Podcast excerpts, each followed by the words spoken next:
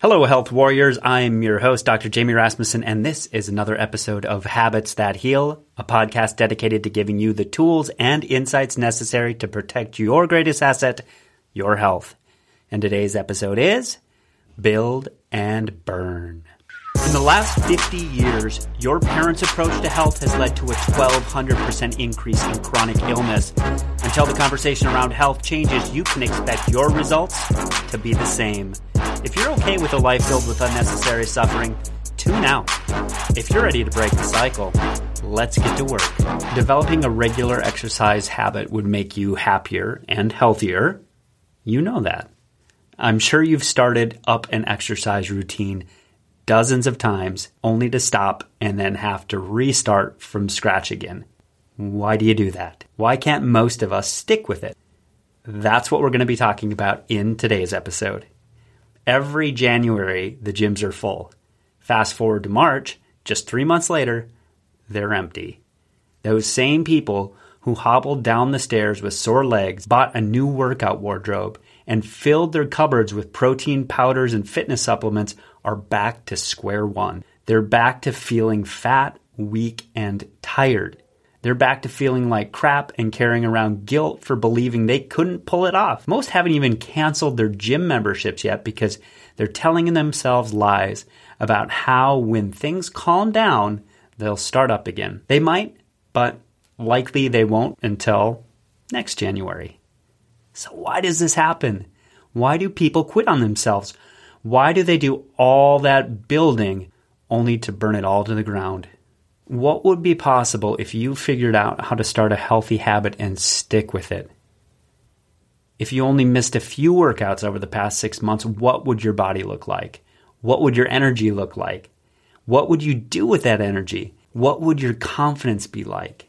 This January, when I was setting targets for 2019, I set them in all areas of my life. When it came to family, I wanted to be ultra focused with my boys. I wanted us to be productive together and just really fully engaged together. So, no distractions, just my boys and I working on becoming better versions of ourselves. So, what I did was I committed to training jujitsu with him three nights a week, then working on financial education, playing some kind of game like Monopoly, and one night developing a cerebral skill playing something like chess. And just for a frame of reference, this may have been over ambitious just from the fact that my boys are five, seven, and nine. But I did pull it off. I pulled it off for a whopping two weeks. Then we didn't do any of it. And I'm the human performance guru, and I only lasted two weeks. And this is not an isolated example in my life. I've done this before. Throughout my life, I've been guilty of having hundreds, probably thousands of build and burn cycles. When I fail, I fail just like you. And the reasons I fail are the same reasons that you fail. Throughout these podcasts, I'm going to deep dive into these reasons. Here are the top 11 reasons people burn it all to the ground and start from scratch. Reason number one you're not starting with something that's familiar. It's too big of a change.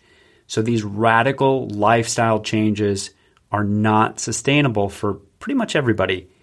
Number two, you're trying to change too much at once. Instead of just walking to the end of your road, you're trying to run a marathon. So it's just too radical of a change. Number three, you're not doing it for the right reasons or you haven't clearly defined the reasons you're doing it. So you might be doing it for somebody else or you don't have a really strong why. So when those first obstacles start to pop up, you pull the plug. You're not going to deal with them. You're going to go right back to your comfort zone. Number four, you're not raising the stakes. So raising the stakes is telling other people about it or even saying, hey, if I don't pull this off, I'm going to pay you, which is a ninja strategy that works. Trust me, I've done it. Number five, you're not accountable to anyone. People are much more likely to quit on themselves than they are another person. Group fitness classes work so great because it's a group of people you get to know that will start giving you crap if you don't show up to the gym. So there's that accountability factor. Number six, you aren't rewarding yourself. It cannot be all pain and no pleasure. The reason that apps are starting to build in things like rewards and badges and streaks is because psychologically the brain needs that carrot. So, whatever that's going to be with whatever habit you are starting, you have to remember to build in rewards. Number seven, you don't do it frequently enough. Trying to start a habit by doing it once every week or once every two weeks is not going to be enough to develop new patterns. Number eight, you're not tracking it.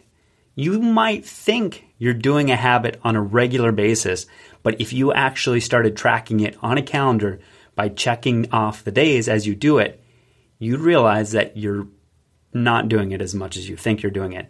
Number nine, you don't clearly define when, where, and how you'll do it. Our days turn into pure chaos. That's that's the one guarantee is that your day is going to fill up with a whole bunch of crazy stuff that you didn't plan for.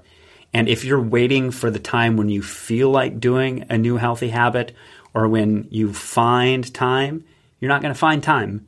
And a lot of times you're going to be beat down and not feel like it. So if you haven't clearly defined when, where, and how you're going to do it, you're not going to pull it off. Number 10, you don't build in plan Bs for when life happens.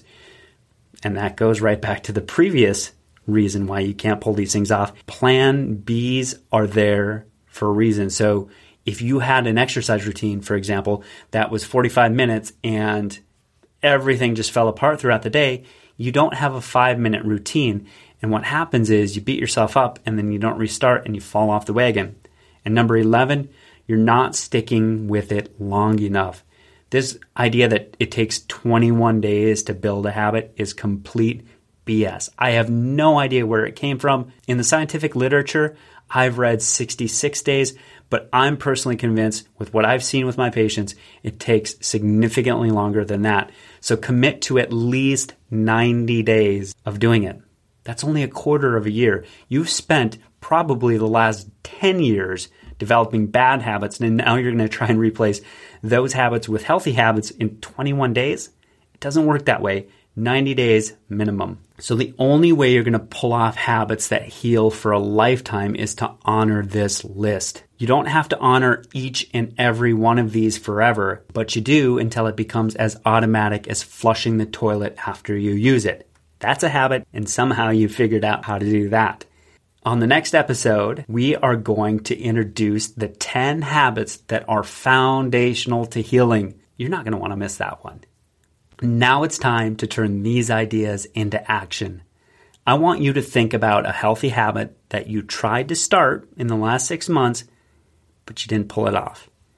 And then I want you to go through this list again, and I want you to figure out which of those reasons is why you didn't pull it off. Or maybe it's multiple reasons, probably multiple reasons.